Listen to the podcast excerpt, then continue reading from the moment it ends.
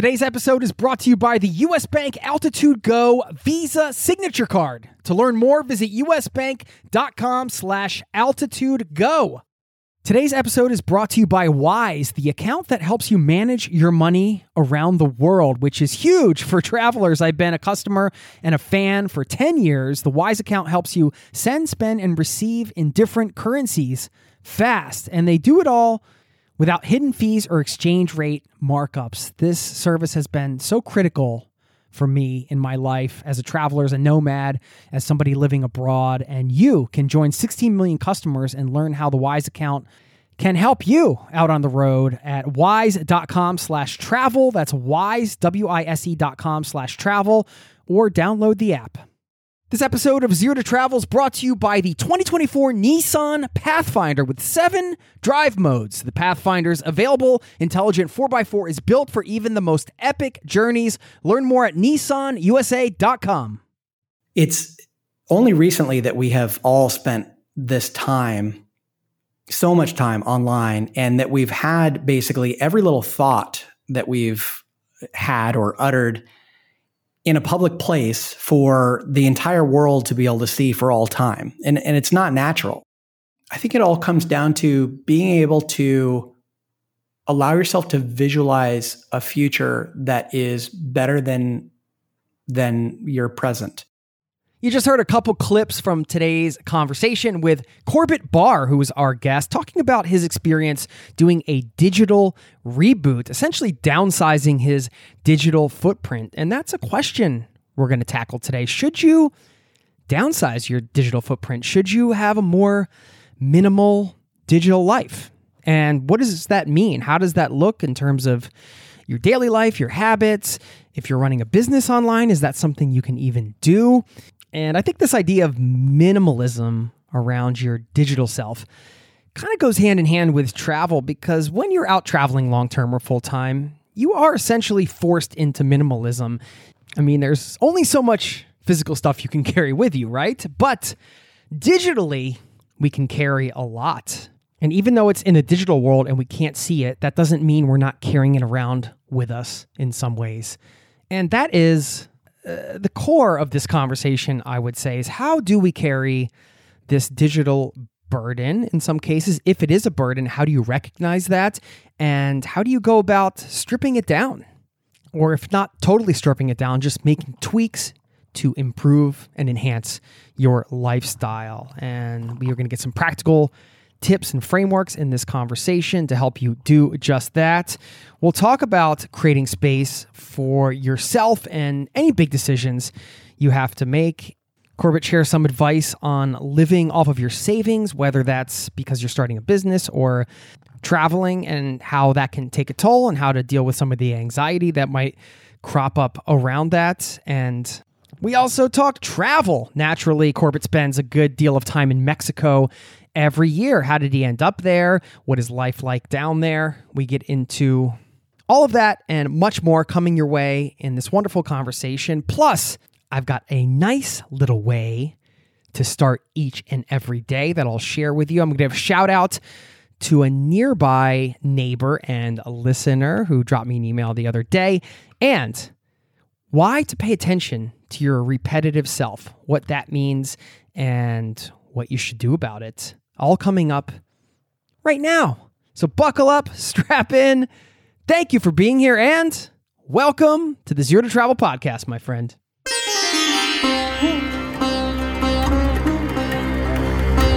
You're listening to the Zero to Travel podcast, where we explore exciting travel based work, lifestyle, and business opportunities, helping you to achieve your wildest travel dreams. And now, your host, world wanderer and travel junkie, Jason Moore. Hey, it's Jason with ZeroToTravel.com. Welcome to the show, my friend. Thanks for hanging out, letting me bring a little travel into your ears today.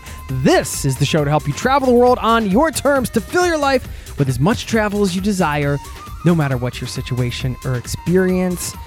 How are you doing out there? It's a pleasure to have this time with you. As always, maybe this is your first time here listening to the show. If so, welcome to our incredible community here. The Zero to Travel listening community, the caravan. You are amongst friends.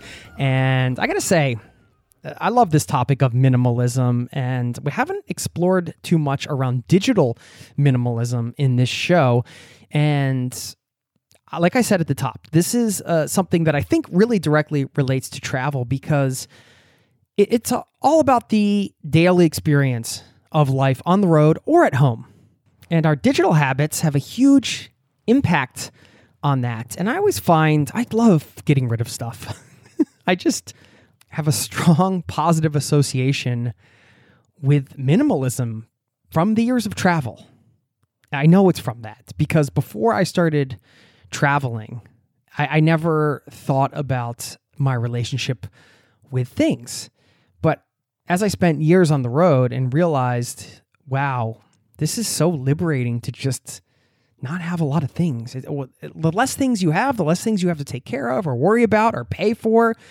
It's just a great feeling. Now, of course, being settled down, living in another country, having a family, the stuff just accumulates. I've talked about it on the show before, and I was just this weekend, in fact, going through some things and getting rid of some things. And I love that feeling. And that carries over to digital things as well, I think, because these things, even though they're not something that we carry around in our pockets or look at in our homes or even in our backpacks or whatever, if you're out on the road, you're still carrying these things with you, right?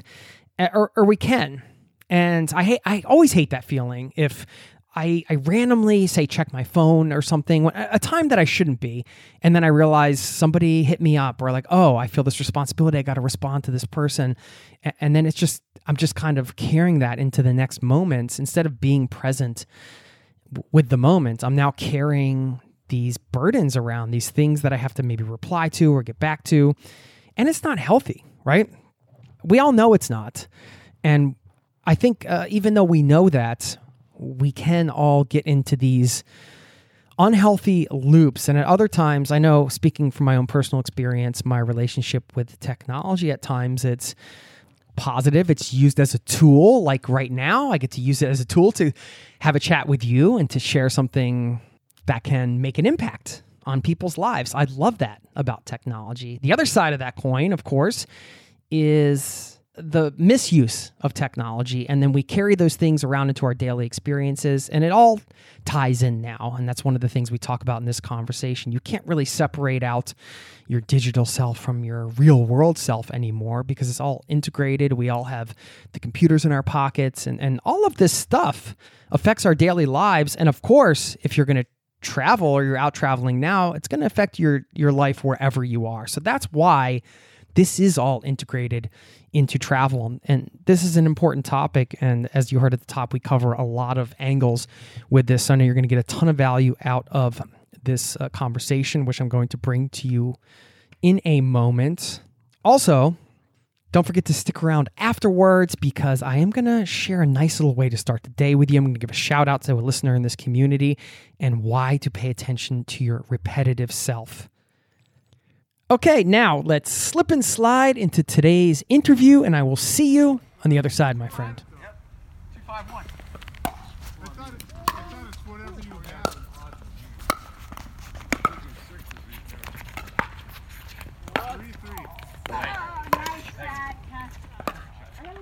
My guest today recently did a quote unquote digital reboot, deleting all of his social media and many of his blog posts, side projects, videos, podcasts, and more, despite the fact that he makes his entire living online. So he's here to share his experience, help us explore if you should consider downsizing your digital footprint, maybe even unloading it altogether. We're going to talk about lifestyle business, I'm sure, plenty of travel, and much more. You can check out his work at corbettbarr.com. Corbett, welcome to the Zero to Travel podcast, my friend. Jason, I'm happy to be here. Thank you so much for having me on. Yeah, man, I'm really excited because, uh, well, we actually I'm sure we crossed paths at the first. We at the first WDS, the World yes. Domination Summit. Oh, you were there, the first one. That was a pretty small yeah. one. Yeah, yeah, that was small and magical. It was uh, just to give context to people listening. It's uh, it was this unique event uh, that took place in, I guess, what was it 2010 now or something? Probably, yeah. 2009, something Yep. like that. Yeah, for me, it was awesome because I I found out about your work and like a handful of other people, and that was the kind of the first time when I realized, oh, like I can do something online and earn a living and it doesn't have to be a direct sales letter with yellow highlight and a red buy button and you can be an authentic real human being and just do something online. This is badass. I so uh, anyway thanks for that inspiration back then. Yeah, thank you, and thank thank God that all of that is like fading in the in the rearview mirror. It was there was a time when that was like the dominant form of, uh, I guess it was internet marketing was what they called it, but now it's just kind of you know it, being a YouTuber or a podcaster or whatever. It's totally possible, and now everybody kind of knows of someone who does it. yeah and you don't have to rent a ferrari and stand in front of it and take pictures to, to look like you made it I know. I've never even yeah, I've never even sat in a Ferrari. Yeah. Well, I just wanted to bring that up because, well, A, to say thanks, and B, just to, again, give people context on how long you've been working online and doing this stuff. And I feel like in, that way, you're maybe one of the, the, the OGs of lifestyle business and, and internet entrepreneurship in the way that we're talking about. And yeah, I, I know you're living in Mexico part time. So I wanted to talk a little bit about that first because this is a travel podcast and i think a lot of people listening you know we we do like to focus on the lifestyle and and figuring out the thing that's fascinating for me with lifestyle business is figuring out how you can make your business fit into your lifestyle rather than the, the other way around i feel like that's something you've been doing but i'm not sure you can speak to that So, uh, you know, that's actually maybe the tagline from my very first blog was was something very similar to that. At least that was the central question I wanted to ask was how do you make your work fit into your lifestyle as opposed to the other way around? And it all started um, for me. It was actually in 2009. My wife and I took a sabbatical road trip through Mexico, and I had been working in a quote unquote traditional startup, uh, which was Silicon Valley based, you know, VC backed, um, long, grueling hours, and definitely not lifestyle focused. And uh, that kind of burned me out, and the startup ended up sort of blowing up. And I needed like some time off. I needed to clear my head. So we decided to take a sabbatical, and um, it was like the best thing I ever did because it completely set us off on a new trajectory we came to Mexico and I think I had this idea of life where you had to work really hard, save up a bunch of money, and then hopefully retire a little bit early so that you could do what you really wanted to in your life, you know, which of course would involve travel and, and so on. But when we came down here, we just met a lot of people who were a lot younger than you would expect, but had figured out ways to live in a foreign country for a chunk of the year. Um, maybe they were here temporarily, or maybe they returned every year.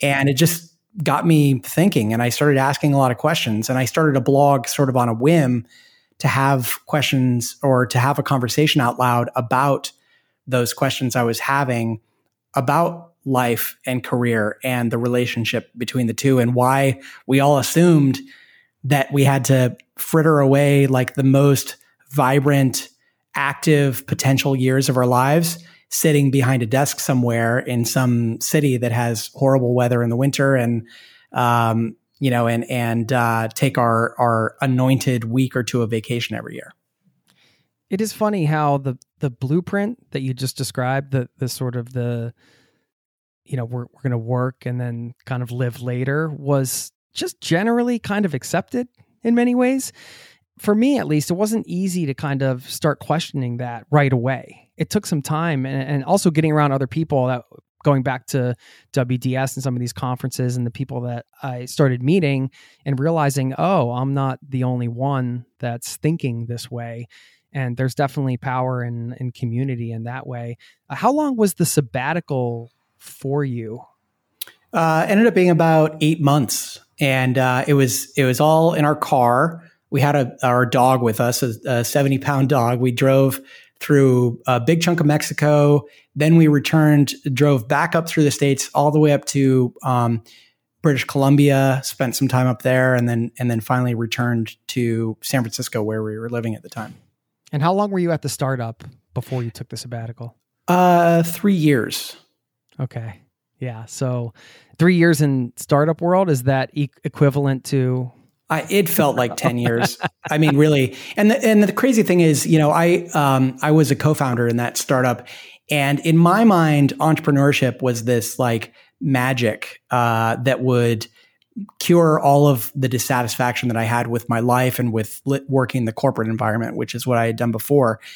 But I jumped into this startup with, as I said, you know, a, a co-founder. We ended up with uh, VC backers, with a board of advisors, with angel investors, with um, employees, with an office, and I ended up feeling like I had way more responsibility and stress in that situation than I did before in the corporate environment. And so it was almost like I was taking a step backwards. And I guess you know the the the reason was again in my mind i thought well a startup gives you a bigger opportunity to make a bunch of money and so maybe this will go well and then maybe i can like decide more what i want to do next and uh you know the the truth is we've all heard this most startups end up failing which ours did and also i think you know vcs obviously they make so many bets in so many different companies. So they're insulated from the ups and downs of what the ind- individual entrepreneur feels.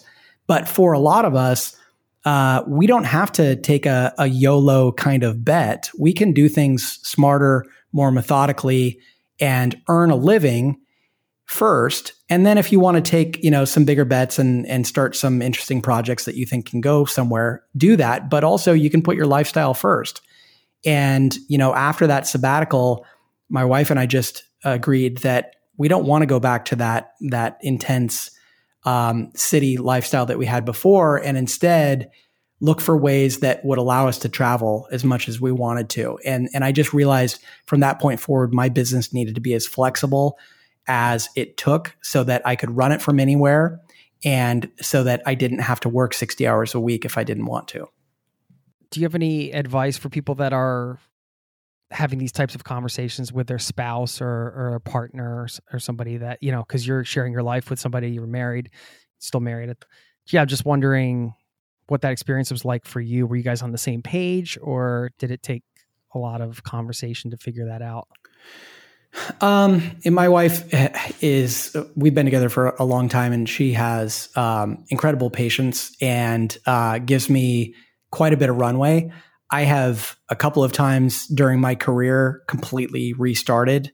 I have twice lived off of savings for, uh, up to almost a year in each case while I was building something. And, um, you know, she has, of course, had concerns about it and of course wanted to make sure that you know I was um, thinking clearly and, and, making good decisions. But also, uh, she's trusted in me, so I, I, thank her so much for that.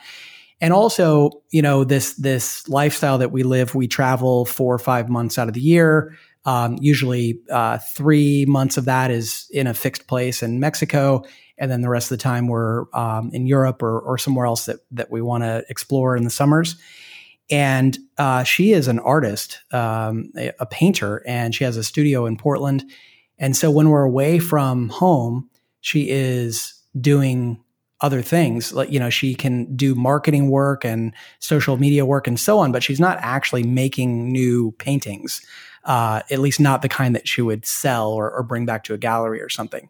So, um, you know, it's a bit of a sacrifice for her in some ways. It, it can feel a little boring, I think, being on the road for a really long time when she doesn't have that much work to bring with her. Whereas, you know, here I am recording podcasts and doing all that sort of stuff when when we're on the road. So uh, there, you know, there's a lot of conversation that goes into it. We've found that this is what works for us well now, but you know, I'm open to anything. I, I think we both know that we love to travel and we both know that we love avoiding uh, winter as much as yeah. we can. But aside from that, I think anything's possible.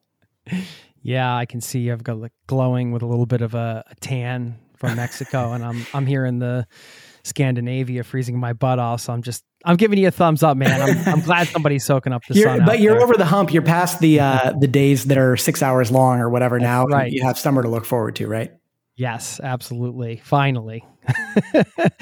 Those times when you were living off your savings and kind of building the next thing, I, I wanted to talk a bit about that because obviously I, I, would imagine there can be a lot of stress in that situation when you're building something and you don't necessarily know if it's going to work or not but it's a balance between having that belief in yourself and your abilities as an entrepreneur as a human to kind of make things work versus balancing and, and kind of trying to keep at bay the anxiety that might go along with that kind of situation. Did you find those times to be turbulent in that way? Or i don't want to put i don't want it to be a leading question but i just want to hear about your experience and, and maybe draw out some uh, some words of wisdom for for anybody else that might be in in your shoes from yeah. that time.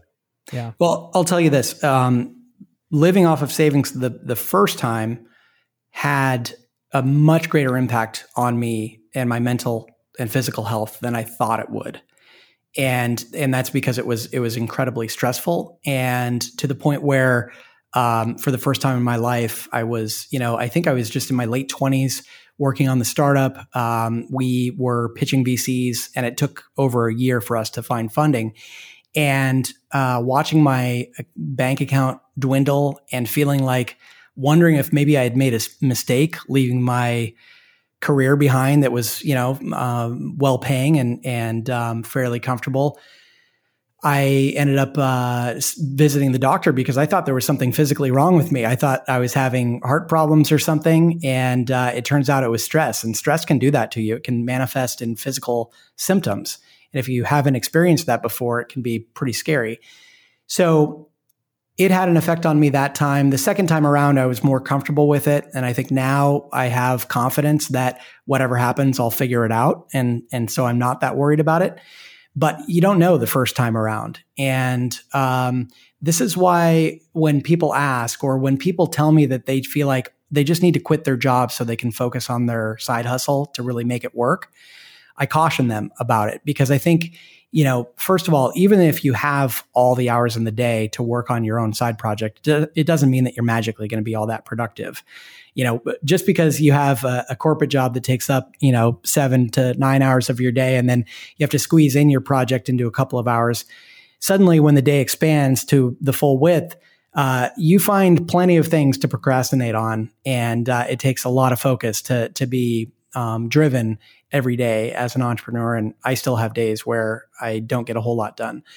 Um, but the other thing is that that stress that you can feel after leaving your job and watching your runway get closer to the end. The runway is, you know, the amount of savings that you have uh, divided by how much you're spending per month. And it's a very real, tangible measurable number, right? Exactly. And so you you might have a runway of 12 months and maybe you feel great about having saved that much over your career and you know, you're going to give it your one shot. But watching that runway get closer and closer to the end ramps up the stress level. And I've seen so many people overshoot the runway and, and have to, um, you know, go back to something, freelancing or, or a career of some sort. And not that that's a bad thing, but, you know, I just encourage people to think about entrepreneurship as a long-term thing. It, you know, just because your first venture doesn't necessarily result in a big success doesn't mean that you won't see success down the road. But the ultimate goal is to be able to take more than one shot at it. I think most of us end up needing to take more than one shot to find success. So these days, you know, there are a lot of opportunities where you can work remotely, for example, and maybe you can scratch some of that itch that you have to see the world or live somewhere else and to be able to work on a side project at the same time. Uh, in my case, in in the first go round, I actually convinced my employer at the time, a consulting firm, to let me go half time for a while, which eased the burden we, uh, you know, ended up staying in Mexico a lot longer than we thought we would because it's way cheaper to live here than it was in the States. So there are ways you can be creative. You can extend your runway. Uh, you can, you know, continue working a little bit as annoying as it might feel, at least so that your runway is is longer or maybe even unlimited. Uh, you know, when you get started, you can always jump into freelancing or something so that you actually bring some revenue in the door early. There are a lot of things you can do, but I would work on minimizing that stress because you never know how, how you're going to react to it. And in my case, it was a much stronger reaction than I thought. And I think most people end up having a bit stronger of a reaction than they would expect. This episode is brought to you by US Bank. Recently, I went out for tacos and it wasn't even Friday. Yes, we have Taco Friday in Norway not Taco Tuesday. Well, more importantly, I could have earned rewards for every scrumptious bite of those chorizo soft shells. Introducing the US Bank Altitude Go Visa Signature Card. Earn four times points when you go out for dining or order takeout and restaurant delivery, including tacos. Plus, you can earn two times points when you shop for or order your groceries, two times points when you need to fill up or charge up at gas stations and EV charging stations. You're even rewarded with two times points just for your favorite streaming services. Go to usbank.com slash altitude. Go! to learn more about how you can earn 20,000 bonus points worth $200 if you spend $1,000 in the first 90 days of opening your account. Win big with the US Bank Altitude Go Visa Signature Card. Visit usbank.com slash altitude go to apply. Limited time offer. The creditor and issuer of this card is U.S. Bank National Association, pursuant to a license from Visa USA Inc. Some restrictions may apply. This episode of Zero to Travel is presented by the 2024 Nissan Pathfinder. From muddy jungle paths and snowy trails to rolling sand dunes, the 2024 Nissan Pathfinder has the capability to take you to some of the most epic destinations on earth. We're excited to partner with Nissan because our listeners know we love to celebrate the joy of exploring the world and finding the best off the beaten path destinations to visit. And there's no better vehicle for that than the 2024 Nissan Pathfinder with seven drive modes. The Pathfinder's available intelligent 4x4 is built for even the most epic journeys, and it even has the best towing capacity in its class, up to 6,000 pounds, so you can bring the fun with you. But Nissan also knows that it's not just about where you go. In a Pathfinder, the real fun comes from getting there, and that's something we love celebrating here on the Zero to Travel podcast. We believe that life is about finding that joy within the journey itself, and that's why we're thrilled to partner with Nissan to celebrate adventurers everywhere. So thanks again to Nissan for sponsoring this episode of Zero to Travel and for the reminder to chase bigger, better, more exciting adventures and enjoy the ride along the way. Learn more at nissanusa.com. Yeah, thanks for sharing that because what people see online isn't necessarily what's always going on behind the scenes with anybody, right? Mm-hmm. And the internet's the ultimate comparison trap. the ultimate funhouse mirror where we all get to look. yes. I wasn't yeah. going to get to it right away, but maybe that's a good segue to start talking about what you've done recently, which is this this idea of a digital reboot. And I'll just read a little quote from your website. You said, "I'm going to reevaluate how I exist online. I'm going to consolidate my online life and define a new vision for my next decade on the internet." Going back to lifestyle, that is more of maybe a lifestyle decision than anything, right? I mean, can we really separate our digital and our physical selves anymore at this point with the screen time and you know all the things that are involved to work successfully online as an entrepreneur? I just wanted to hear about the digital reboot through that lens, through the lifestyle lens. Why do you feel the need to unburden in this way? Yeah. Well, uh, Okay, first of all, the caveat here is that I'm a bit of a um, neat freak sometimes, and and in my physical space, I need things to be organized and um, and pleasingly designed and so on. And I think in the digital space, I had neglected that for a while and um, felt like I had a lot of digital baggage out there, you know. And so part of this was just a neat freak side of me realizing that I wanted to clean things up uh, sort of a housekeeping in a way. But you know, on the on the um, bigger, more important side of thing, I think side of things, I think that um, it's only recently that we have all spent this time, so much time online, and that we've had basically every little thought that we've had or uttered in a public place for the entire world to be able to see for all time. And and it's not natural, right? For for all of these little things that we that we think to exist forever.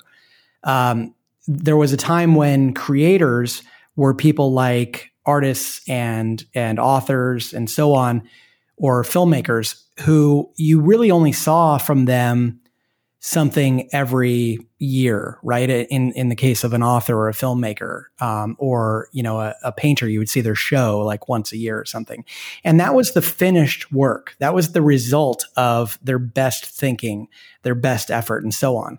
But now, you know, it's a great way to build an audience, showing your work and working sort of in public. But I still don't think that we've come to grips with just how um, how messy that is. And you know, I was I was often inspired by artist talks. We heard this two or three times, my wife and I, at artist talks, where an artist who was sort of reflecting on their career would look back and say that at some point my entire studio burned down. And this is like more common than you would think, um, especially because you know you've got flammable solvents and things in your studio and so on and just because fires happen. And, and artists a lot of times are in buildings that they've been in for decades you know that are maybe not uh, as as maintained as they should be. And you would think that this is this tragic thing that would happen to someone but in looking back and reflecting on it they universally said that this actually was a positive thing because it allowed me to start fresh and to achieve things or to produce things that wouldn't have been possible if I felt beholden to the style and the technique and the things that I'd built in the past. So I started wondering like what the digital equivalent of that was and and where this all went over time. And it just got me thinking like why do I have to have all of these posts out there on Facebook and Instagram and LinkedIn and every other platform out there? And I also started recognizing that I was sort of um, playing that comparison trap and almost mimicking what other people were doing in social media in a lot of ways and not really feeling like it was me. It was more like I felt like as a digital creator that I had to be in all these places and I might as well sort of try doing what other people were doing and see if that would work for me. But we start on all these platforms maybe out of curiosity and then years go by and we and maybe we haven't put any strategy or any thought into it. And we just end up going through the motions on all of these different places. And those platforms have desires for us. They want something from us. They want our attention so that we're spending more time there. They want us to produce more content so that we're attracting more people there because they all have a profit motive and we can't blame them for that. But you can easily get away from the reasons that you should be on those platforms in the first place. And that is, you know, hopefully either for entertainment purposes, maybe you feel good by being there, or because it's serving some sort of a bigger business or life goal for you. And in many cases, neither of those were being satisfied for me. I didn't feel good spending time in these places, and I didn't later feel great about the time that I'd spent there. I would uh, often leave sort of, and maybe it's because of the comparison trap or, or other psychological reasons, I would feel worse about myself after closing the app than I did before I opened it. And I also found that just if I really dig into my business results, spending time on a lot, of these platforms wasn't serving a purpose. So I, I took a couple of steps. Um, the first was to evaluate all of these different platforms and decide which ones I was um, getting the most from. The second was to delete all of the posts that I had on those platforms and then to give myself time to kind of sit with that, feel what it was like, and decide if I wanted to go back and re engage in those platforms. And, and for me, the answer ended up being that I really dramatically consolidated all of my social media presence to just one platform. And it doesn't matter what it is. For me, it happens to be Twitter because that works for me um, psychologically and, and from a business standpoint, but uh, just consolidating down so that it, I didn't feel pulled in like five different directions. And so that I could more carefully curate what I was doing in that one place. And, and that's been a really um, freeing thing to me, not to feel like I have to show up and check the box here and, and go through the motions there. So I, I don't know if this is right for everybody, but um, I've really enjoyed it. It's been a, a bit of a digital reboot for me. And I have seen uh, a lot of other people thinking about doing the same thing and just sort of questioning, like, why am I on all these places and what am I getting from it? Yeah. How long has it been since you kind of did the the clean? It's sweep? been uh, coming up on six months since I first deleted all of the posts, all of the content, and um, it has been just about a month or a few weeks since I have deleted a bunch of accounts, including um, LinkedIn, Facebook, Instagram, um, and and some other lesser ones. Okay, so well, let's talk about those three. The last three weeks in Mexico. Then you have a lot of experience down in Mexico to compare that to. How how has it been? Have you seen a difference in the way you exist in a daily basis in terms of habits or uh, lifestyles? We've talked about that or anything. Yeah, well, this is this has coincided with um, making a bunch of decisions and feeling like I have a, a, a north star that I'm that I'm working towards in my in my business, and that's felt really good. And and I don't know if um, if leaving those platforms has led to the clarity of mind that allowed me to make those decisions, or if just forcing myself to start making some decisions, which included both of those things, is is what has led to this clarity. But I've I've definitely felt a lot of clarity. Um, it has led to a lot of real conversations with people because I'm I'm talking on podcasts. People are curious in person uh, about it and wondering if this might not be a, a good path for them. So it's led to more human connection, which I really appreciate, uh, and and less worrying about how many likes I'm getting on some post somewhere that doesn't really endear me to anyone. Um, I also have really enjoyed um, people not necessarily knowing what's going on in my life. I, I always felt odd about that. Like, even when it's like a good friend that you're catching up with and you say, you know, what's been going on, and you tell them, oh, yeah, well, we went to such and such, and they say, oh, yeah, I saw on social media. I almost felt like um, there's there's a creepiness factor there, but uh, it, it people feel like they have to say I saw it on social media because they want you to know that they're following your feed or whatever and that it matters to them but also it just kind of took the wind out of the conversations, you know, because what what else is there to talk about? They already saw the photos. And they already have an idea from the photos of maybe what the experience was like in, in some ways, right? It's hard Yeah. to not get those impressions. Yeah. So it's, yeah, I hadn't really thought about it in that way. It's really cool to hear that it's led to more human connections, which some I'm sure was one of the intentions behind the decision. I, I, I agree. I mean, when you make big decisions like this, and I've talked about this on the show quite a bit when people are saying, you know, thinking about deciding to quit their job and travel, for example, or something, even just exploring it kind of forces you to answer a lot of big questions, right? That that are really easy to avoid on a daily basis.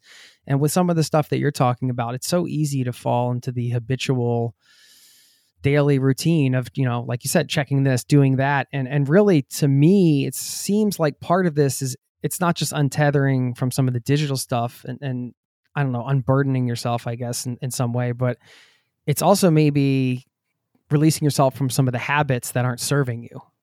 Absolutely. And I think, um, you know, we all have to admit that there is this other self out there, this digital self, and you can't necessarily untether the two. I think there was a time a while ago where those two felt very separate, but now they're so interconnected. And evaluating your personal habits, you know, we all think about how much we exercise, how well we're eating, you know, what our social habits are, all that kind of stuff regularly in the physical world. And I think we need to do that in the digital world. And, and, um, again, it's just so easy to go through the motions for a long time and do things because it's what you do. You know, it's it's how your day goes. Um, but taking that time to step back and evaluate and ask yourself, how is the time that I'm spending here actually serving me, uh, as opposed to you know the the reality is that a lot of us tune into these platforms because the platforms are very manipulative and they have learned how to press your buttons and to get you to tune in because of um, you know deep seated human emotions and fears of uh, fear of missing out, uh, fear of not being liked by the tribe, and so on. And so, you know, they they prey on these things because again, they want your attention, they want you to spend time on the platforms. And I think it's just very easy for all of us, you know, not to sound like an alarmist or like somebody who says that we shouldn't use social media at all because there's obviously tons of value there and I'm still participating, but um, I think there is a matrix there, you know, to use the the matrix film. We're all part of this matrix and we all thought it would be us in our physical form somewhere, you know, that we weren't aware of, but really it's us in our digital form out there being uh, pulled into these platforms and doing their bidding, clicking on things, uploading things, and so on, feeling like we might be getting some benefit or hoping that we will in the beginning, because that's the promise, right? We see people who are overnight famous on TikTok and we think, oh, I'm just going to jump on there and see what happens. And that's the promise and that's what draws people in. But at the end of the day, we're all just part of this massive click farm so that they can sell us ads. And um, that's kind of depressing when you think about it. Uh, that that's what's going on. So I, I just want to be really intentional about the time that I'm spending online. And I would way rather have a conversation with someone like you. I'd way rather spend an hour doing this than uh, you know an hour just kind of uh, going through the motions on some social platform and having those surface level connections. Yeah, that's great. Uh, that's what I've always loved about podcasting is you can just have a conversation. As this relates to business, I'm sure there might be some people listening and thinking, well, you know, I, th- I think I need this for business or I need a big social media following for my business. And obviously, you work online and you can share some of your projects so people have an idea of some of the things that you do.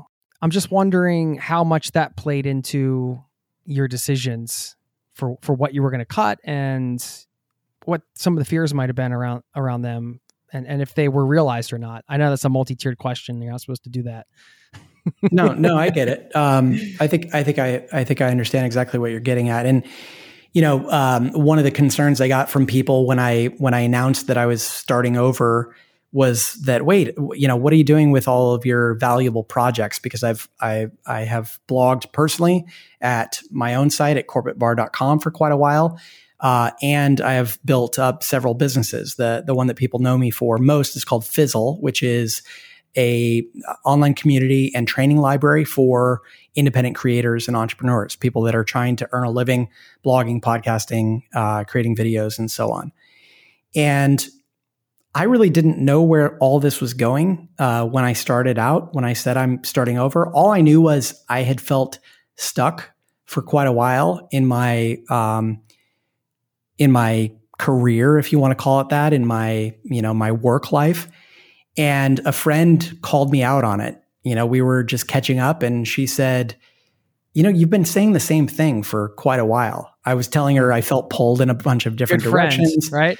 yeah, good friend, good friend. Like that's that's rare for someone to actually kind of call you out on it, and uh, I appreciated that a lot, and it was really a wake up call for me. And I started wondering, like, why am I saying the same thing over and over again, and why do I continually have these conversations in my head about what projects I, I really want to focus on and and I keep feeling like I'm not making progress.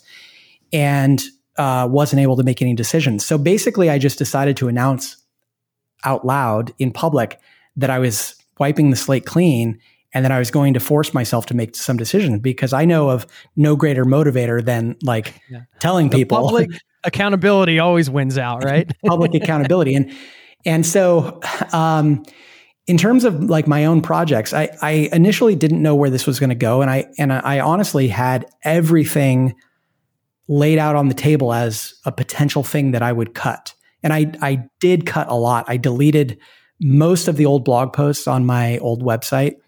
Um, and I deleted a lot of other like ancillary videos and so on.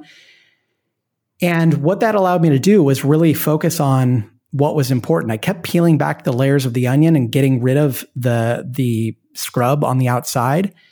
And that allowed me to really shine a light on the things that were left. And I, I was inspired by another friend of mine who um, runs a really popular blog and and social media presence, actually, um, minimalist baker, Dana Shultz. Um, she had a couple of years ago reached a point of burnout in her project and decided to take a bit of a sabbatical to allow herself some time to think about it. And, and this is partly due to the grueling nature of publishing on a regular basis, putting out blog posts and videos and, and podcasts and so on. We all feel this at some point, this, this hamster wheel of content creation. And uh, she wasn't able to think for herself anymore because she was, you know, beholden to this schedule. So she took a couple of months off and sort of did the same thing, evaluated everything. And at the end of the day, she decided to recommit. She decided that she loved her project. There were just some ways that she was going about it that um, made it feel burdensome to her. And just just have just allowing herself the freedom to make a decision and to decide what she wanted to do next gave her a completely new relationship to that work. And I ended up feeling something similar, honestly, with my work. I recognized that I had too many projects going on and I'm actively working to find people to take over some of that work so that I don't have to think about it anymore because I had committed to too much. But the core project, the one that I had worked on for seven or eight years, Fizzle, it turns out that I actually really still love it. I love the work of it. I love the people involved. I love the customers and everything. And so I decided after this like five months of soul searching and talking publicly with people and and canceling a lot of my social media and so on that I wanted to uh, jettison a lot of that cruft so that I could have time to focus on Fizzle. And I have decided to recommit to it. And that feels great. And I'm really glad that, I, that I've come to that decision. But I didn't know that that's where it was going. I just started like uh, pulling the band-aid off here and there and and and look to see what was underneath. Well that's a beautiful thing man. I mean that's part of the whole journey right? You, you have to go through that. You, you could easily say well hey maybe i could have just you know decided this months ago but it's you have to go through those things and it's not easy but feels good to recommit to something. I mean i've had a similar experience fairly recently and I, and I was yeah, struggling with with some of the same things that you've been talking about. So it's resonating pretty hard with me. But just that feeling of of recommitting in a different way, it's it's not something that you can measure, but it's something you feel, right? I think it all comes down to being able to allow yourself to visualize a future that is better than than your present. Imagining um, you know, your work, your project, whatever, being more successful, imagining you having a better relationship to it, imagining showing up with more excitement and vigor and, and commitment to your work. If once you can visualize that future, then you can start working towards it again. And I think a lot of us get stuck. You know, up until this project, I had never spent more than I think slightly under five years in any one career, any one job. And that was a long time for me. And I think, yeah. you know, the, tr- the same is true for most people. Like three yeah. years, two years is kind yeah. of the average tenure in a job. And so here I was eight years into a project and I didn't know what that part of the roadmap was supposed to look like because I had never gotten past five years. And I had no, I, every other time I had gotten burned out and just moved on to something else. So here I was in this new uncharted territory, and I never took the time to think about what I should expect. And I think it's natural to need to recommit to a project at that point. Um, it's it's natural in a relationship, in a marriage, and so on, and and just to you know, and to your city even sometimes like, we all get burned out on where we live, you know, and and that's why a lot of us travel so much. I think. Um, so that that part of that that recommitting for me really has just been about showing up with more energy and intention because I feel like I can move forward. And that's when we produce our best work, when we're feeling energized and committed and like we are putting the time now because of something that will be um, rewarding later. And that can be a new project for some people. For some people, it just takes, you know, some clarity and and refocus, I think, on the things that we already have. Yeah.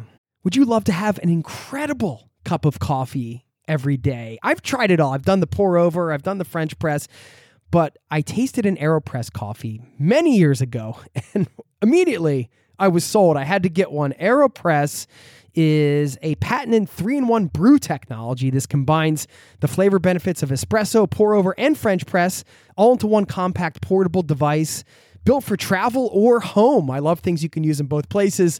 This device has over 55,000 five star reviews in over 60 countries. AeroPress is the best reviewed coffee press on the planet. I've owned one for so many years. I don't even remember how long it's been. And they are under 50 bucks. So they also make an exceptional gift.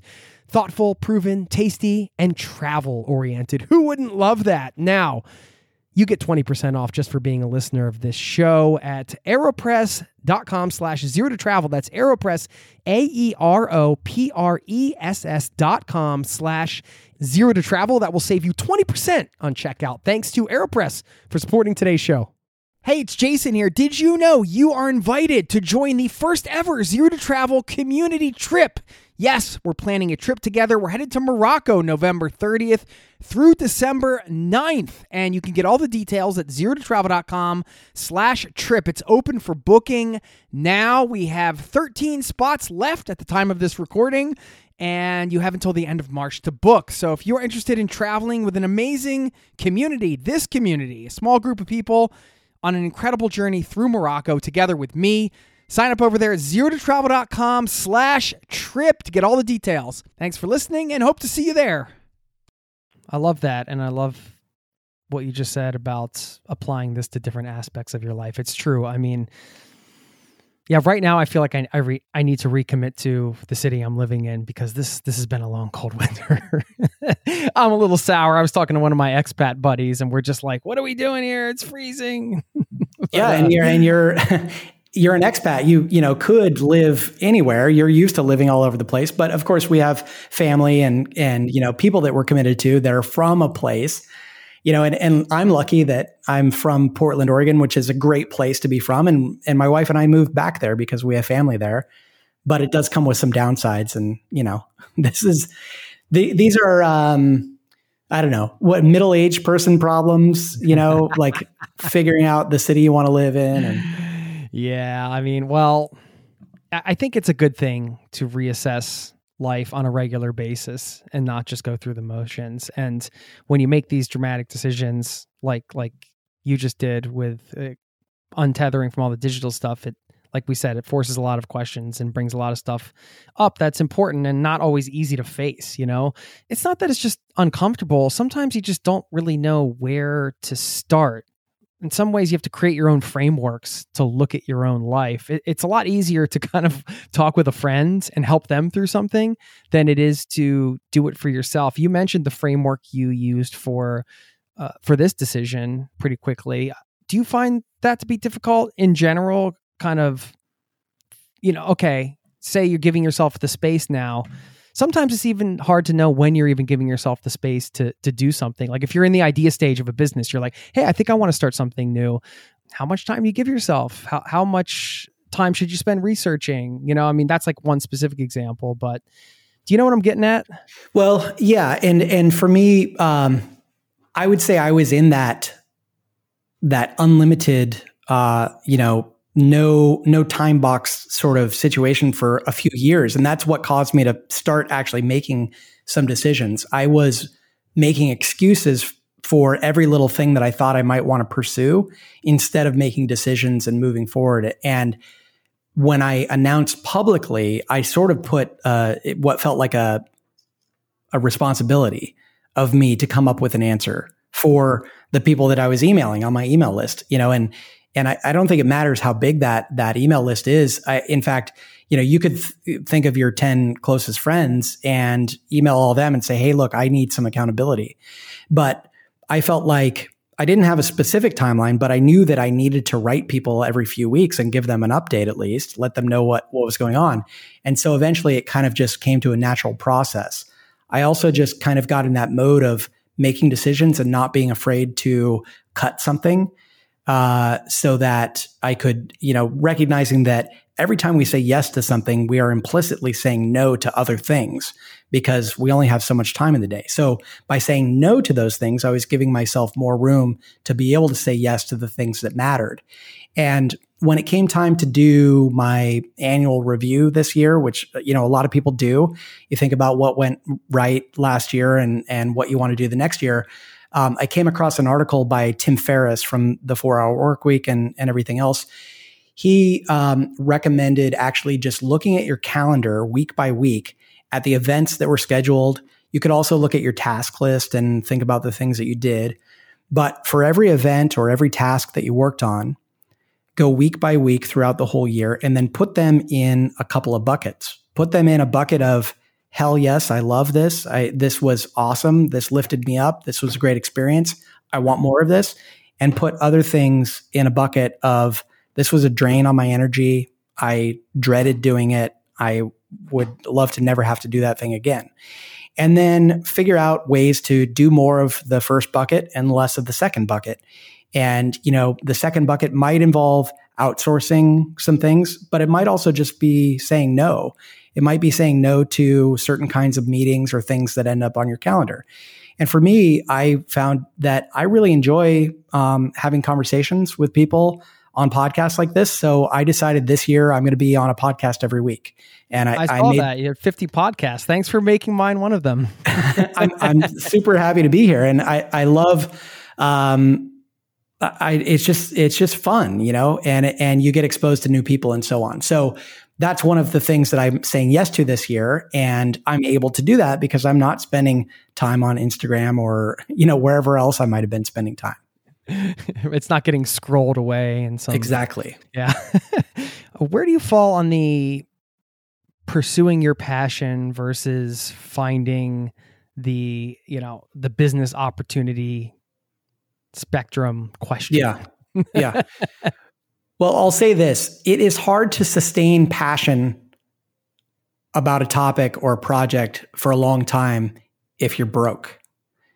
And and you know there are a lot of things that are that are fun and interesting to think about but that will turn sour on you eventually if you can't make any money doing it. So you know to me the ideal is a combination of both.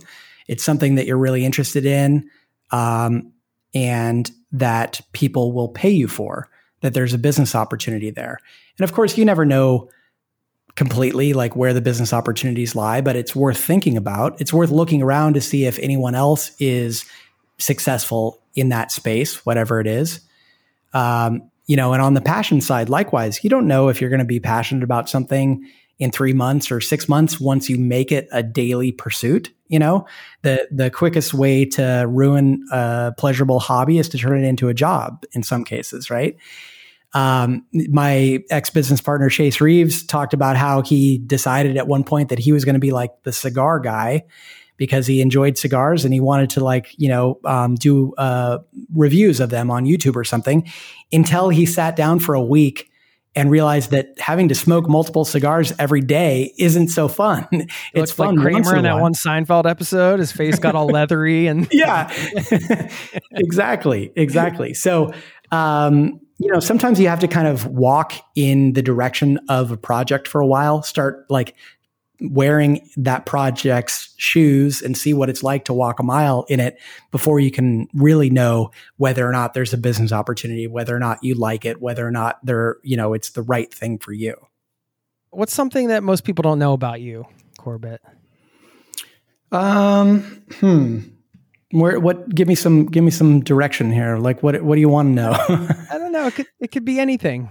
Well, um, I mean, you, you like know. you said, you've had many podcasts out there, and uh, you've put your you're not afraid to put yourself out there. I'm just curious.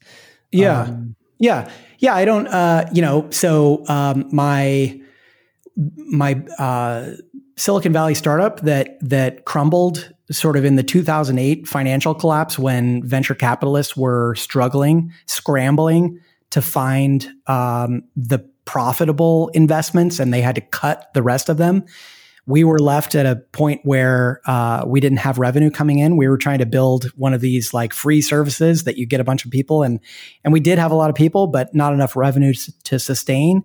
And when we weren't able to raise that additional money and we had to cut all our staff, my co-founder and I ended up in daily screaming matches at each other and it was it was not fun. Um, it was I feel like it probably took a year off of my life. uh, it put us in a really um, horrible relationship standpoint and made me realize, made me think about um, how people behave when things aren't going well and how you personally behave when things aren't going well.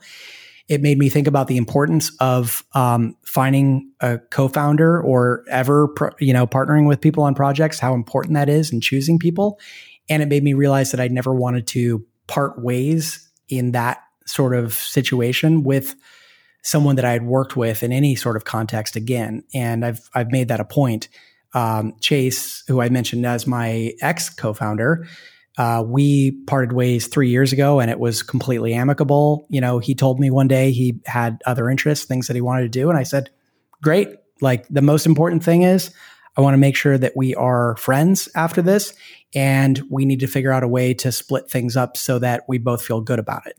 And going in with that made those conversations and negotiations much better and put us off on a much better foundation, I'd say, for the next chapter, whatever that is. And I'm so glad because, like you mentioned, or actually somebody I was talking to earlier today mentioned Chase had a new podcast that just came out and he invited me to be the first guest. And I was honored. And, you know, where it's it's great to have friends who are doing really interesting things as opposed to enemies that you you know um, ended up in fights with. I I finally caught up with that an initial co-founder um, just uh, two weeks ago. He reached hmm. out and um, we hadn't talked in a decade. It was crazy. Really? Wow. yeah. So I mean, we've both got you know gray hair now, and it's it's changed quite a bit. Um, but it was it was great to catch up and to reminisce about things. But there's definitely some awkwardness there. We we did uh, have a conversation about a year after the you know the business had fallen apart and we had had all those arguments and we you know came to it um, just laying all of our chips on the table and apologizing and so on but still there was a lot of damage done and so we haven't been able to mm, be friends since then so you know i, I think um, as i said that the lesson there is just to consider how you and other people are going to act when things aren't going well because we all get into things and this is true of relationships and marriages as much as it is co-founders because co-founders are very much like spouses in a way because yeah. you spend so much time together yeah. you have so many you know financial things that are tied up together you just have to think about how things are going to go when things aren't going well and mm. how the relationship is going to survive and what you want it to be like after things end because a lot of relationships do end well given your experience with what you just described and you've had the positive experience with business partners, what is your advice for somebody that's considering taking on a business partner? Yeah, um, it's interesting because um, Chase, my ex business partner, actually brought up the idea recently of maybe he and I putting together a course on this for people that are thinking about finding a partner and how to get into the, um, you know, how to find someone, how to vet someone, and then how to structure the relationship. And um, for us, it meant, you know, legal contracts are never important until until things go sideways, right? And I think a lot of people get into partnerships and they just say, uh, you know, whatever, we're partners. And they just assume in their mind that means we're 50 50. 50 50 is a tough place to be because it means that you uh, can't make decisions without arbitration or something because you know if you disagree then you're stuck basically until you can work it out. Um, it also means that what happens if someone leaves early and some one person is really committed to the project and somebody else leaves? So uh, you know in the vc world in the startup world they've thought a lot about this. This is why there are terms there are things like vesting and other things that sort of protect people but I think it's important to um, structure things up front. It also means that you're you are forcing yourself to have some difficult conversations up front and to make people, you know, people get very uh, inflamed when they have to talk about their value that they're bringing to a project and when you know maybe they thought they were more valuable than you were in a project and then you propose to them well let's go 60 40 or something and they get annoyed by it. Well, those are good conversations to have because those are difficult conversations. And eventually you'll have to have difficult conversations again. And that will give you some indication of how your relationship is going to go when things get difficult. So I, I, recommend trying to have some of those things up front, those difficult conversations, and also protecting both of you so that the value that you bring to the business, the contributions that you bring are recognized equally. You also don't know if you're going to need to leave at some point. And the goal of those negotiations up front is to make sure that everyone feels good about it and everyone feels protected in the scenario where uh, the thing is dissolved. Yeah, cool. No, I appreciate that. Thanks. Thanks for sharing. Um, what do you guys love about Mexico? I had always romanticized Mexico, uh, even though I had never way? spent that much time here. I just wondered, you know, I guess there are the old books you read about beatniks and so on, like spending yeah. time down here. And I mm-hmm. think that just got lodged in my mind at some point that made me want to really get to know Mexico more. And now we've spent a cumulative maybe four years or so of, of my life in Mexico throughout various time. And um, I love first of all, the people are so warm and so um, relationship based, so family based. I love that. If if once you're friends with someone with uh, Mexican, like your your family, you know, and that's a big deal. Um, so I love that. I love that people get together every Sunday with their big extended family and you know have a big lazy dinner. That that part of the culture here, I think, um, is just really fun. The food, of course, uh, you know, the cuisine here, I would say, is if you think about world cuisine, it's up there. You know, everyone knows Mexican food, and there's a reason for that because it, it is unique. It's so flavorful. It's it's um, so simple in some ways, but so complex. You know, you think about the taco; it's like so incredibly simple, but a mole is so so complex, and I, I love that dichotomy. Uh, and then, you know, being a person that appreciates cocktails, I love that they have invented tequila and mezcal, which are both incredible spirits and um, you know on the world stage as well. So there's there's so much to love about Mexico. Yeah, what city are you guys in? We're in a little tiny town on the Pacific coast that is between Puerto Vallarta, which a lot of people know, and further south would be Manzanillo. Our town is called Barra de Navidad, and it's just a little um, 10,000 person fishing, surfing, chill little hideout. It's kind of nice. Do you surf or? I do. Yeah, there's a surf break right here in town, and um, within driving distance, there's a ton of surf breaks. The the Pacific coast of Mexico is blessed with tons of great surf breaks, and a lot of them are pretty uncrowded. Is that one of your main sort of outside of work hobbies, or what do you? Yeah, what do you like it, to do? It was. It was. I would say. Um, that's one of the reasons that we came back here over and over again. Uh, unfortunately, for the past two seasons, I've had a bit of a recurring shoulder injury that has yeah. um, really feel put, you on the uh, shoulders, man. I got the, terrible the, shoulders. The, shoulders are a very complex thing, and you don't you take them for granted until you have an issue with them. Um, so my outlet lately, um, believe it or not, I don't know, maybe you don't care, but um, has turned to pickleball, which is a, it's it's uh, almost like if you could imagine a cross between um, tennis and ping pong. It's oh, almost as if you're that standing fun as hell. it's almost as if you're standing on top of a ping pong table that's quite a bit bigger, but it's it's actually between the size of a tennis court and a, a ping pong table, and you play with a firmer. Um, it's a it's a racket between tennis and pickleball in terms of its firmness and size, and the ball is uh, like a wiffle ball. And what it does is it slows down the game of tennis quite a bit so that people of all different ages can play. And it makes it more strategy based as opposed to just brute force.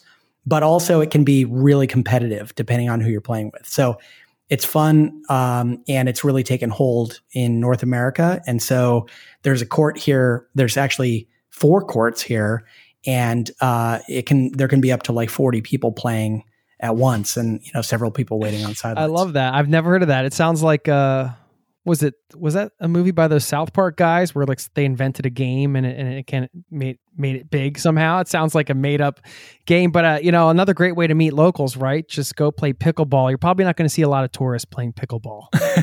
well, uh, there's a lot of uh, expats playing pickleball. Okay, um, yeah, but there are locals as well, and it's it's really just it's super accessible, so it's catching on. So when are you heading back to Portland? we're going to head back this year. You know, there's the whole vaccine conversation and so on, and when we think we'll be able to get one. So I'm hopeful that when we get back, you know, they'll be vaccinating people up there. We're looking at like mid-April um, back to Portland. And the the crazy thing is, um, we live oceanfront here in Mexico, which is amazing. In Portland this last year, because of the pandemic, we decided to sell our house. We weren't sure about the economy and what we wanted to do next, where we wanted to live, and we figured there might be some opportunities. But in the meantime, we haven't found a new place to buy yet. But in the meantime, we found ourselves living on a floating home on the Willamette River. And it is, it's been like crazy. It's, it's super fun. Um, it's, it's a, a full size house. You know, some people call it a houseboat, but it's really more like a, a house that's on a floating platform amongst about 30 other houses and uh, we have a boat that we keep tied up behind and we just are living the river lifestyle. And when you look out the front of the house or sit out on the deck you're like over the river over the water there. That's so cool. it's it's not not a bad thing to return to. Yeah man. Well i mean it's cool. Sounds like you've got a lot of uh a lot of interesting things coming your way, I guess, and, and you don't know where it's going, and that's always an exciting thing. And uh, I just really appreciate you taking the time to give us some advice today around all this stuff and to share your experience with all of the digital rebooting that you've done. One last question. Well, actually, two. Last uh, book that you read that really made an impact on you. I always like a good book recommendation. I'll give you this instead. Um, I'll give you some perennial books that have had a, a, lasting impact on me, and that is anything that's written by um, Jason Fried and David Heinemeier Hansson, DHH. They run a company called Basecamp, and they've written several books. Um, one is called Rework. And in thinking about my my career trajectory and the pieces that started to fall into place when I was working on the first startup, but recognizing that that mode of working wasn't necessarily what I wanted from my life.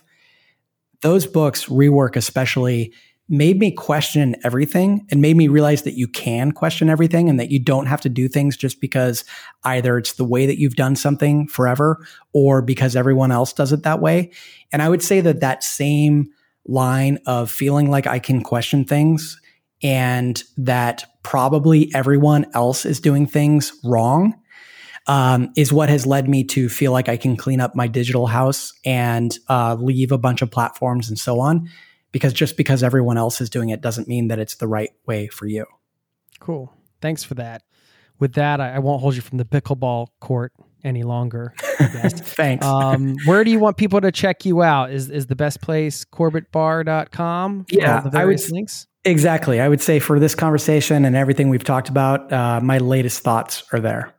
Cool. Yeah, I found out about all of this from your email list, which I'm on, and that really caught my attention. So I I reached out and I'm really glad you took the time to come on and share your experience. So thank you once again so much and uh, hope we can keep in touch. Awesome. Thanks for having me on. I love right. it. Take care.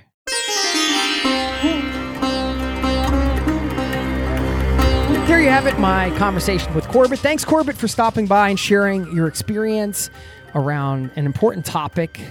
As we know, technology is a huge part of our lives and I hope this episode gave you some new things to think about, maybe new ways to approach your relationship with technology when you're traveling, when you're at home. And I don't know. Let me know if you end up doing your own digital reboot or taking some of this uh, conversation and running with it yourself. You can always get in touch. Jason at zerototravel.com is my email. I want to say thanks to everybody who has listened to the show and taken the time to reach out and get in touch. This is always a two way conversation, a community powered show here. I talk about it often, and I love to hear from listeners. And uh, please, if you have never gotten in touch, don't be shy. Reach out, share your story, let me know what's up. Okay, I'm going to give a shout out to a listener who wrote me an email the other day, and then we're going to get into the other things I discussed at the top of the show why to pay attention to your repetitive self and also a nice way to start the day. But first, this shout out to my neighbor. I'm using that in air quotes because I got this message. It said, A neighbor, thank you, and heads up for the future. It's from Linus, who's just over yonder, I would say, in Sweden. I'm here in Norway. He says, longtime listener of the podcast here, 23 year old academic, floorball player from Western Sweden. So we are literally neighbors. Just wanted to reach out because I love your work and show some appreciation. Uh, your work has helped me a lot in my planning for what will come. I spent all my life in school training for my sport, which almost took me to an elite level, and worked at Volvo Cars when there was time. He said in June, I'm taking a two year master's degree in management and public administration, which is fun, but I'm not sure if it's for me. The pandemic resulted in a completely lost mind, and I don't recognize my mindset anymore. I've always dreamed of seeing the world, to leave everything, meet new people, see cities, and eat food I only heard of. That's what I'm doing now. I'm saving up cash and hopefully leaving in autumn. And he just says a lot more nice things at the podcast and actually invites me to visit Gothenburg one day, which I've been to, and it's a lovely city and uh, I would certainly reach out if uh, if I'm there. It sounds like uh, you're on your way, Linus, to to a life of travel, maybe, or to, to a part of your life being travel. And it starts with that dream, right? Dreaming of seeing the world. You said leaving everything. Now you're actually saving up the cash and getting to do it. So I just want to give you a shout out and say congratulations uh, for that decision and to start working your way towards uh, a trip. It all starts with one trip, right? Don't get overwhelmed with the, oh, I got to just travel for years or it has to be, I have to be nomadic or a certain thing, man. Just start with a trip. And that's what you're doing, saving up cash. And you said hopefully leaving in autumn. I don't like that word hopefully, though. Hopefully leaving in autumn. You got to say leaving in autumn. So there you go. Well, congratulations. And this ties in with what I want to talk about a nice little way to start your day. And uh, this started for me today because I was doing some yoga this morning. I do yoga with Adriene on YouTube, so shout out to Adriene. And sometimes she mentions this. This is something I try to do as well. She kind of mentioned setting a little intention for the day. And I did that today. You know, my intention for the day was just to really be present with the things I was doing. For example, recording this podcast with you, I don't want to think about the other things I have going on or that I need to do or the fact that it's snowing outside and it's spring, which is crazy. But just to be here present with you on the microphone, hanging out, or present in whatever activity I'm doing, which makes a huge difference, I think, for my state of mind, for uh, just the enjoyment of the day, right? I just enjoy things so much more if I'm just present with those things and not being scatterbrained or trying to think about a million other things while I'm doing something else. If I'm making coffee, let me just make coffee, not think about all the other things I need to do while I'm making coffee. And it, anyway, it was a small intention for the day. And that's my challenge to you. You can set your own. Just uh, pick a small intention for the day. It doesn't have to be an intention for your life, but just for that one day. And that's a nice way to start a day. And I love that that can change a little bit each day based on your mood and what you think you might need for that day to give yourself a little love, some self love there. So start your day with a little intention, a little uh, thing that's helped me, and hopefully it helps you. Now, the last thing I want to share is this whole concept of why to pay attention to your repetitive self, is what I called it. And this is something that came up in the interview when Corbett was talking about kind of feeling stuck and not being sure where things were going at a certain point in his life. And then a good friend called him out on it, you might recall during the interview, and said, Hey, you keep saying the same thing over and over again. you know, maybe maybe this is something you want to change or, or consider changing. And uh, that was a moment that stuck out to me, and many moments in this interview did. But uh, that one in particular, I thought it would just be good to pull out and, and leave you with because I think a lot of times this can happen to us, right?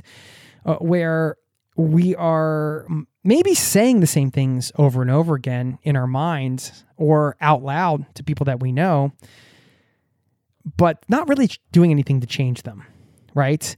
And I was just thinking, well, have I been saying anything over and over again? Is there something I should be paying attention to? I just think this idea of paying attention to our repetitive self. What are the things that we're repeating over and over again? But maybe those things need a little space to work through or to figure out. I think it's easy to kind of miss those things sometimes. And Corbett mentioned a good friend that called him out on that. And that's always helpful when we have those are good friends. Like I said in the interview, those are the people that, you know, they're not afraid to call you out on your stuff. But also, we have to pay attention so we can call ourselves out because we can't count on other people to always do that for us. So that's it. It's just a thought experiment, I guess. Is there anything, and I'm asking Mike this question to myself as well, is there anything that you have been repeating over and over again that might need some attention paid to it or might need or might demand some answers? So let's pay attention to our repetitive selves, shall we? The things that we may be saying over and over again a little too much that are potentially problems or challenges that maybe can be solved if we just pay them a little attention, give them a little love. And that self love every day is key, isn't it? I don't want to get all, you know, new agey here or anything, whatever you want to call it. But hey, we all need a little bit of love every single day, right? And that love's got to come from ourselves first and foremost. So do something for yourself today. Give yourself a little love. And I'm going to pull something out of the quote drawer. I wonder what it is going to be. Will it be tied in with everything we've talked about today? Let's see if the magic is here. Mahatma Gandhi, quote from him, good start, who said, The end to be sought is human happiness combined with full mental and moral growth. There you have it. I'll leave you with that quote from Mahatma Gandhi. Thank you so much for hanging out with me today, being a part of this community. Peace and love, and I'll see you next time, my friend. Cheers.